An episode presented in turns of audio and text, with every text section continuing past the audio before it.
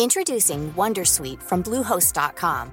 Website creation is hard, but now with Bluehost, you can answer a few simple questions about your business and get a unique WordPress website or store right away. From there, you can customize your design, colors, and content. And Bluehost automatically helps you get found in search engines like Google and Bing. From step-by-step guidance to suggested plugins, Bluehost makes WordPress wonderful for everyone. Go to bluehost.com/wondersuite. Comment contribuer à un monde de demain plus durable La saison 2 du podcast Créateur d'impact va chercher les réponses en immersion au plus près des bénévoles, dirigeants d'associations ou bénéficiaires. Des histoires inspirantes et émouvantes sur les motivations de ces aventuriers de l'humain qui s'engagent dans la construction de la société de demain. Generali, sponsor de votre épisode La Story, vous propose de découvrir Créateur d'impact, le podcast disponible sur toutes les plateformes d'écoute.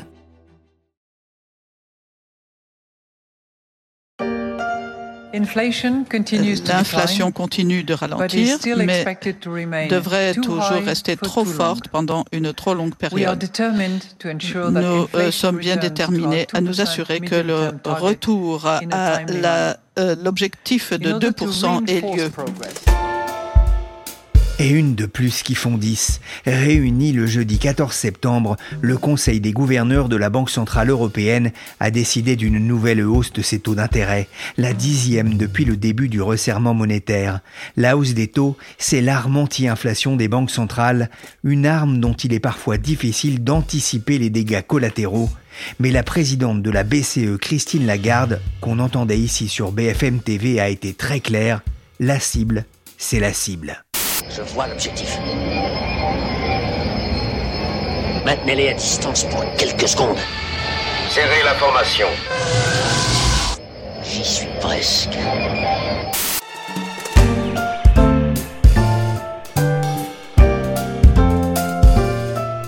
Je suis Pierrick Fay, vous écoutez La Story, le podcast d'actualité de la rédaction, un programme à retrouver sur toutes les plateformes de téléchargement et de streaming.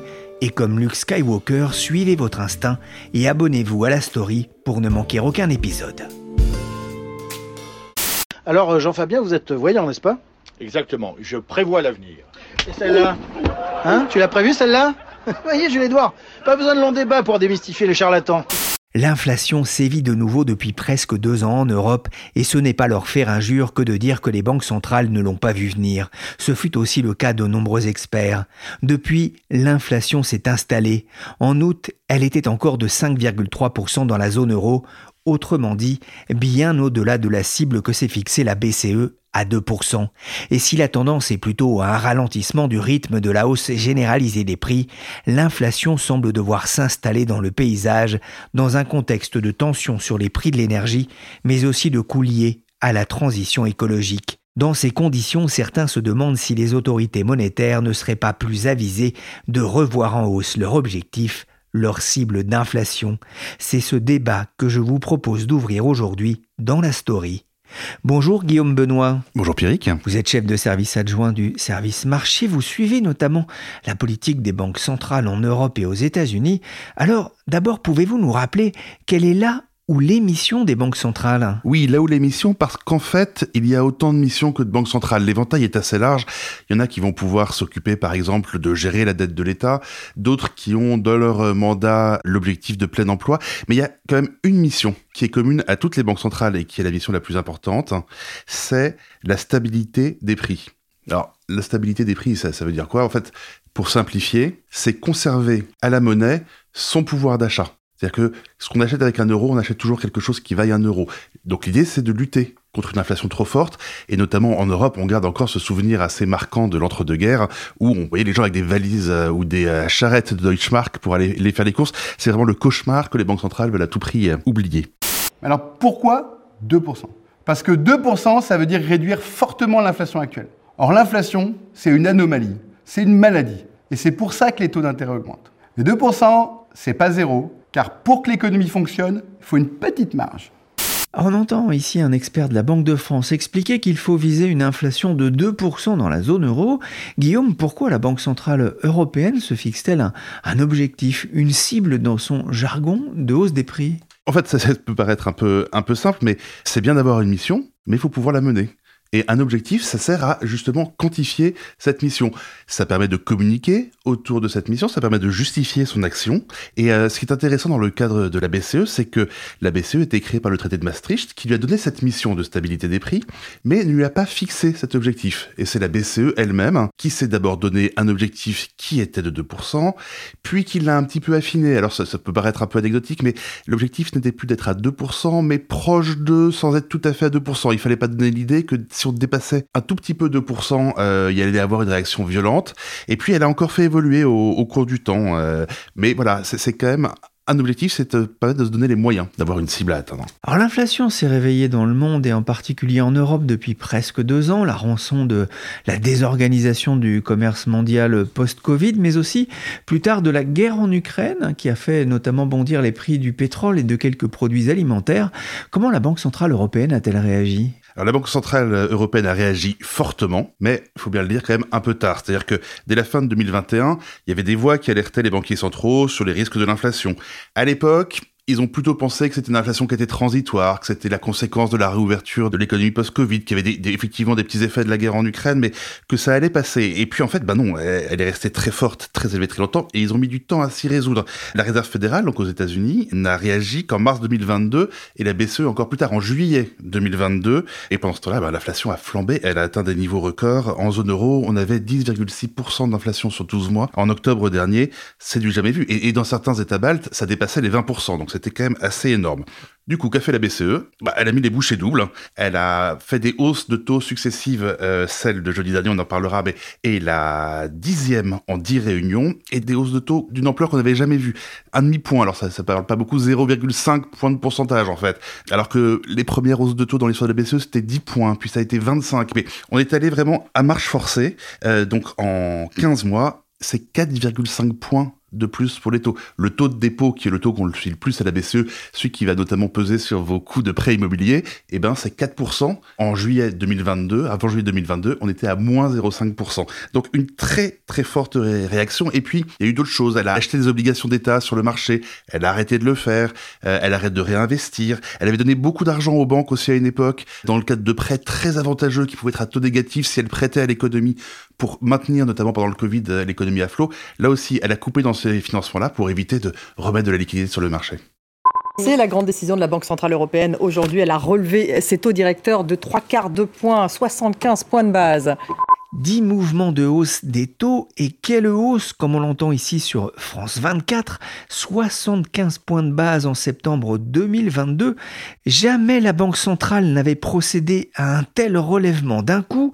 Guillaume, euh, ce remède de cheval a-t-il fonctionné? Alors, on commence à mesurer les effets au moins sur l'économie. La hausse des taux, ça a renchéri le coût du crédit, tout le monde a pu s'en rendre compte, mais du coup ça a entraîné une chute des demandes de financement et des ménages et des entreprises. Moins de financement, c'est moins d'achats, c'est moins d'investissement. Donc on voit l'économie se refroidir. Pour l'instant, sur les prix, c'est quand même un petit peu lent. La croissance ralentit, les prix restent encore assez élevés. Quand on regarde hein, au mois d'août, l'inflation est quand même restée stable par rapport à juillet à 5,3%. Les économistes espéraient un peu qu'elle redescendrait à 5,1%. Euh, l'inflation cœur, que regardent beaucoup, aiment beaucoup les banques centrales parce que on enlève les prix de l'énergie, les prix de l'alimentation qui sont assez volatiles, ils peuvent bouger beaucoup. Donc on a vraiment une idée plus précise du mouvement de l'inflation. Ben, elle est encore à 5,3%. Donc c'est énorme. Alors on s'attend à une décélération de l'inflation en septembre, notamment en Allemagne, mais ça va être long. De toute façon, on estime qu'il faut 12 à 18 mois pour que l'effet d'une hausse de taux se transmette complètement sur l'inflation. Donc euh, on a encore du temps devant nous. Ça fait combien de temps? Trop longtemps. Et comme je dis toujours, quand c'est long, c'est trop long. L'inflation, 5,3% en moyenne dans la zone euro au mois d'août, vous le disiez. Euh, dit comme ça, l'objectif de 2%, il paraît presque anachronique, Guillaume? Bah, Il paraît difficile à atteindre hein, aujourd'hui, et même si on regarde les, les, projections de la BCE qui ont été publiées jeudi dernier lors de la réunion, on va encore être supérieur et assez supérieur en 2024, et on retourne à peu près à 2%, mais encore au-dessus en 2025 et ce ne sont que des prévisions. Donc effectivement, c'est pas c'est pas incroyable. Et puis alors si on regarde sur l'histoire de la BCE, finalement ce 2%, on n'a quasiment jamais réussi à l'avoir. On a été au-dessus en dessous, voire très en dessous ou très au-dessus, mais à 2% quasiment jamais. Ce qui fait qu'il y a quand même des gens qui se disent, mais bon, cet objectif de 2%, euh, pourquoi? Et c'est vrai qu'on sait pas trop d'où il vient. Enfin, si on sait d'où il vient.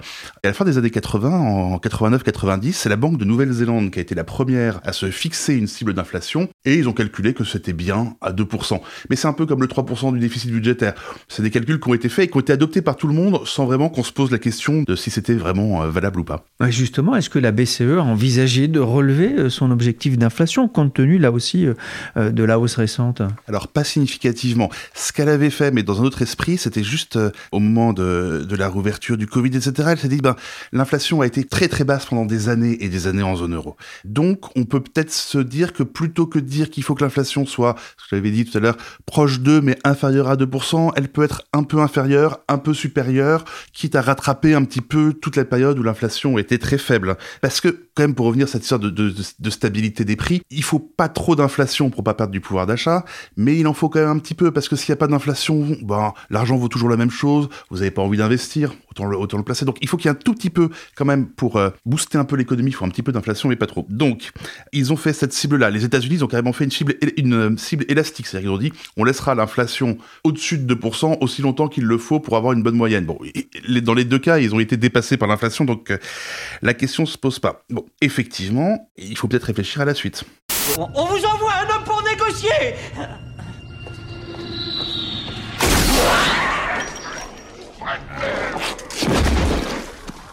Personne d'autre ne veut négocier Où, où, où, où est-ce qu'il a appris à négocier? À l'art de la négociation façon Bruce Willis dans le cinquième élément, à la façon de Christine Lagarde, ça donne ça. Notre objectif de ramener l'inflation à 2% à moyen terme n'est pas négociable. C'était en mars dernier devant les analystes spécialistes de la politique monétaire. Un message adressé aux suiveurs et sans doute un peu aussi aux politiques européens. Au début de l'été, les gouvernements italiens, portugais et espagnols s'inquiétaient de l'obstination de la BCE à relever ses taux. Guillaume, pourquoi ne veut-elle pas mettre un, objectif d'inflation à 3% La question, en vrai, elle est ouverte. Hein. Il va peut-être falloir relever les cibles d'inflation. Il y a plusieurs facteurs qui peuvent rendre cette adaptation nécessaire notamment euh, la transition énergétique qui va faire monter les prix de l'énergie, qui va faire globalement monter les, coûts de l'économie. Donc on peut se demander si finalement euh, on pourrait pas vivre avec une inflation de 3%. Il y a des économistes qui le disent déjà. Olivier Blanchard, dans un interview aux échos, a même dit qu'il fallait dès à présent remonter la cible d'inflation à 3%. Ça, la BCE s'y refuse pour le moment. C'est-à-dire qu'elle ne ferme pas la porte à une augmentation, mais le faire maintenant, ce serait catastrophique pour sa crédibilité. Ce serait changer les règles du jeu alors qu'elle perd. Euh, ça pourrait donner un signal au marché euh, assez terrible qui est que bah, tant que l'inflation est haute, ou à chaque fois, la BCE remonte et puis donc on peut y aller et les prix vont, vont s'envoler. Donc euh, là, à l'heure actuelle, elle ne veut pas. Les faucons, c'est-à-dire les, les, gens les plus proches de l'orthodoxie monétaire au sein du Conseil des gouverneurs sur, tous les pays du Nord, je pense, se feraient passer sur le corps plutôt que d'accepter ça. Et en ce moment, c'est les plus influents.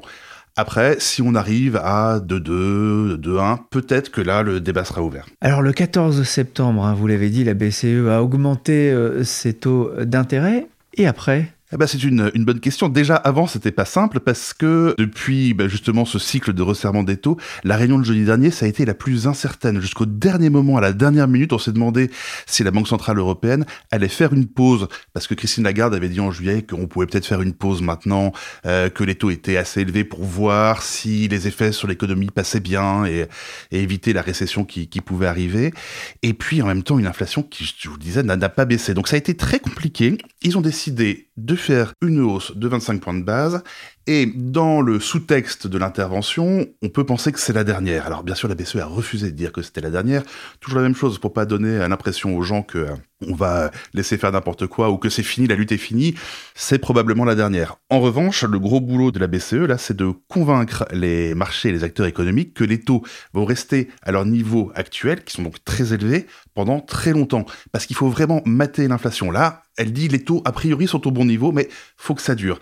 Et pourtant, déjà sur les marchés, on commence à voir des gens qui pensent que la BCE va baisser ses taux en mars prochain, en avril. Et donc là, euh, ces derniers jours, on a assisté vraiment à une succession de messages très clairs hein, qui sont non, on ne bougera pas les taux, au moins avant le deuxième semestre, et on verra bien, ça dépendra des données. Là-dessus, Christine Lagarde a un allié de circonstance, mais quand même, c'est le patron de la Fed, Jérôme Powell, parce que la Fed est dans la même situation. Ils ont arrêté leur hausse de taux, ils vont peut-être les relever cette semaine, mais globalement, ils sont arrivés à peu près à leur plateau, et maintenant, leur message, c'est on les gardera élevés longtemps, et donc les deux ensemble vont essayer de convaincre les marchés. It's awfully hard to be a central banker. Rich folks like to see the currency strong. C'est pas facile d'être un banquier central, la complainte country de Mère Lazare, la Fed coincée entre ses différentes missions sur l'inflation, la croissance et la stabilité de sa monnaie. Il faut rester droit dans ses bottes de cow-boy. C'est aussi ce que fait la BCE. Face à une inflation obstinée, il faut être obstiné, relevait d'ailleurs un autre banquier central, celui de la très orthodoxe Bundesbank allemande. Mais faut-il vraiment s'obstiner alors que l'inflation reste très loin de sa cible.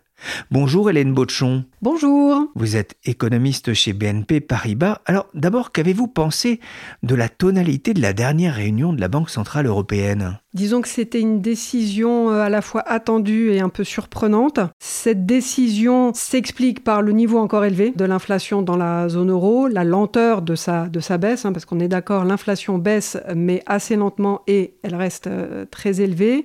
On a certes des signes de ralentissement de la croissance, mais il faut croire dans l'esprit de la BCE pas suffisant pour s'arrêter dans son resserrement monétaire. Donc c'est vraiment le niveau élevé de l'inflation qui l'a emporté. Nous, on pensait qu'elle euh, n'aurait pas remonté ses taux d'intérêt, d'où l'élément de surprise malgré tout, même si en fait cette décision, l'issue était très partagée. Je dirais c'était moitié-moitié entre euh, voilà, est-ce que les éléments que l'on a sur l'évolution de l'inflation et de la croissance font pencher la balance en faveur d'une hausse ou en faveur d'une pause? Nous, on pensait que ce serait une pause, ça a été une hausse, donc c'est à la fois attendu et surprenant. Et l'élément principal que l'on avait en tête pour justifier pas de hausse euh, aujourd'hui, c'était prendre en compte tous les effets négatifs encore à venir sur l'activité, d'ailleurs sur l'inflation, du resserrement monétaire qui est déjà euh, engagé. Sachant que la BCE insiste pas mal sur ce point, la Banque centrale américaine également. Donc on pensait que voilà, cet argument-là l'emporterait et que peut-être la Banque centrale européenne se projetterait encore plus dans l'avenir choisir entre l'inflation et la croissance. Hein, c'était un peu le, dilemme des banquiers euh, centraux ces derniers mois. Euh, est-ce que vous comprenez, on en a parlé avec Guillaume, est-ce que vous comprenez cette décision de la BCE de ne pas vouloir revoir en hausse ses critères en matière d'inflation, c'est-à-dire ses objectifs d'inflation? Alors pour le coup, complètement. C'est une décision ou en tout cas une position avec laquelle j'adhère à 100%. La première raison, c'est tout simplement c'est le mandat de la Banque centrale européenne, en tout cas à ce stade, au moment où on se parle. La Banque centrale américaine, la, Réserve fédérale, a le même mandat, même si elle a aussi un objectif de, plein emploi. Mais cette idée de euh, stabiliser l'inflation aux alentours de, 2%, c'est un objectif qui est partagé par beaucoup, beaucoup de, banques centrales. C'est un peu la norme euh, des, cibles d'inflation. Et pour la BCE, ne pas revenir sur, euh, sur cet objectif, c'est une question de crédibilité. En fait, fondamentalement, c'est une question de, crédibilité. Je sais bien qu'il euh, y a certains arguments qui disent si on l'a relevé de 2 à 3% la cible d'inflation n'engagerait pas trop la crédibilité de, la Banque centrale européenne. Mais c'est, quelle est l'expression euh, consacrée à l'histoire du, thermomètre euh, Voilà, ce n'est pas en cassant le thermomètre qu'on va faire tomber la température. Aujourd'hui, la température à faire tomber, c'est l'inflation. Et cet objectif de 2%, c'est vraiment un ancrage important, c'est une référence. C'est dans tous les cas le mandat de la BCE pour le moment. Et elle s'est exprimée, je crois, assez clairement sur le fait qu'il n'y avait pas lieu de modifier cette cible. Et la Banque centrale américaine également, parce que je pense que si débat il y a sur ce sujet, il devrait y avoir une coordination aussi, ou en tout cas des échanges entre banquiers centraux. C'est intéressant parce que la crédibilité, finalement, c'est ce qui fait la force des banques centrales, en fait. Complètement. Et c'est un travail au long cours, c'est un travail qui a pris du temps en lien avec euh, l'indépendance dont elle dispose aujourd'hui vis-à-vis des, actions gouvernementales et politiques. Et c'est vraiment un pilier important de l'efficacité d'une politique monétaire parce que derrière cette crédibilité, il y a la question de l'ancrage des anticipations d'inflation.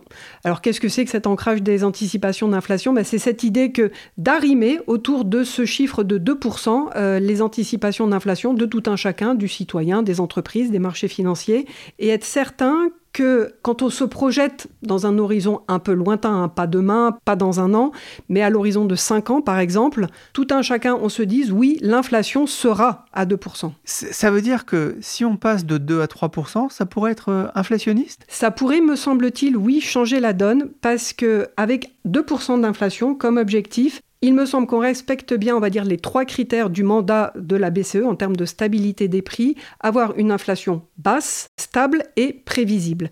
Et passer de 2 à 3% me semble-t-il, on n'est plus vraiment dans l'inflation basse, on n'est plus complètement dans une situation de stabilité des prix, parce que si vous faites des projections, imaginez les prix augmentent de 3% année après année en fait, ça augmente assez vite. Alors que 2%, j'ai le sentiment que c'est le taux de croissance des prix qui est indolore pour l'économie. Quand on prend nos décisions euh, d'achat, de dépenses, d'investissement, de placement, euh, d'épargne, euh, du côté des ménages comme du côté des entreprises, c'est neutre. on ne se rend pas compte. Une inflation à 2%, on ne se rend pas compte. Je parle au niveau macroéconomique, hein, bien sûr, parce que derrière les 2%, il peut y avoir des évolutions très différentes des prix. Mais derrière ce chiffre global, c'est une hausse des prix dont on ne se rend pas euh, vraiment compte, mais suffisante pour apporter, on va dire, suffisamment de flexibilité et d'huile dans les rouages de, l'économie. C'est une inflation qui est ni trop élevée ni trop basse. Euh, voilà, c'est comme la soupe de boucle d'or, euh, voilà, ni, ni, trop chaude ni trop froide. En tout cas, la soupe est à 7 heures. Tâche moyen qu'on soit pas obligé de venir te chercher. Mais elle pourrait bien refroidir la soupe des règles claires pour la BCE comme pour la soupe des vieux de la vieille, mais Christine Lagarde aimerait bien refroidir l'inflation avec sa hausse des taux, mais n'y aurait-il pas quand même un intérêt à revoir cette cible d'inflation à, à 3%, Hélène Bochon alors dans la mesure où je suis assez en phase avec l'idée de ne pas y toucher, j'ai du mal à voir des avantages, mais si je reprends les arguments des partisans d'un relèvement de cette cible, j'ai noté la possibilité que ça redonne de la marge de manœuvre en fait aux, banques centrales dans les futurs ajustements qu'elles auront à faire sur leur, sur leur taux d'intérêt. L'idée étant que avec une cible d'inflation un peu plus haute, ça entraîne aussi vers le haut un peu toute la gamme des taux d'intérêt et notamment les taux d'intérêt directeurs. Donc imaginons à un moment donné, on a besoin de baisser les taux d'intérêt pour répondre à une crise, si le point de départ de ces taux d'intérêt est élevé, ou plus élevé qu'il ne l'a été par le passé, aujourd'hui je pense qu'on est bien en termes de niveau de taux d'intérêt,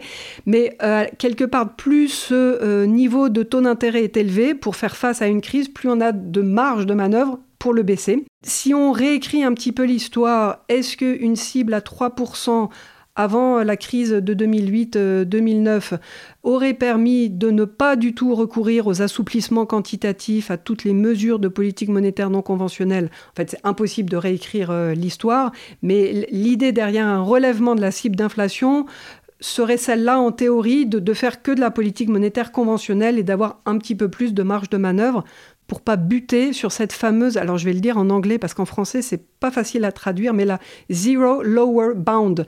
Donc c'est le plancher du taux d'intérêt zéro contre lequel on peut pas descendre et avec une cible d'inflation jugée basse, les fameux 2%, effectivement on a touché cette, euh, cette limite. Alors l'inflation reste aujourd'hui à des niveaux élevés en Europe, hein, de l'ordre de 5 à 6%, et l'évolution des prix du pétrole n'est pas très favorable. La transition écologique sera aussi inflationniste selon de experts, la BCE mais aussi la Fed américaine ne, poursuivent-elles pas finalement un mirage en voulant ramener l'inflation à 2% on en paraît loin Alors, effectivement, au moment où on se parle, on en paraît loin, puisqu'on est euh, sur des taux d'inflation entre 4 et 5 sur un an, donc très loin des 2 Mais votre question, en fait, il y a un élément de réponse à la question précédente sur euh, quels pourraient être les avantages un relèvement de la cible. C'est qu'effectivement, dans le contexte actuel d'une inflation élevée, et quand on se projette sur le long terme, on essaye de voir quel sera le futur régime d'inflation. Oui, on a le sentiment que l'inflation demain, et quand je dis demain, c'est dans 5 années, Hein.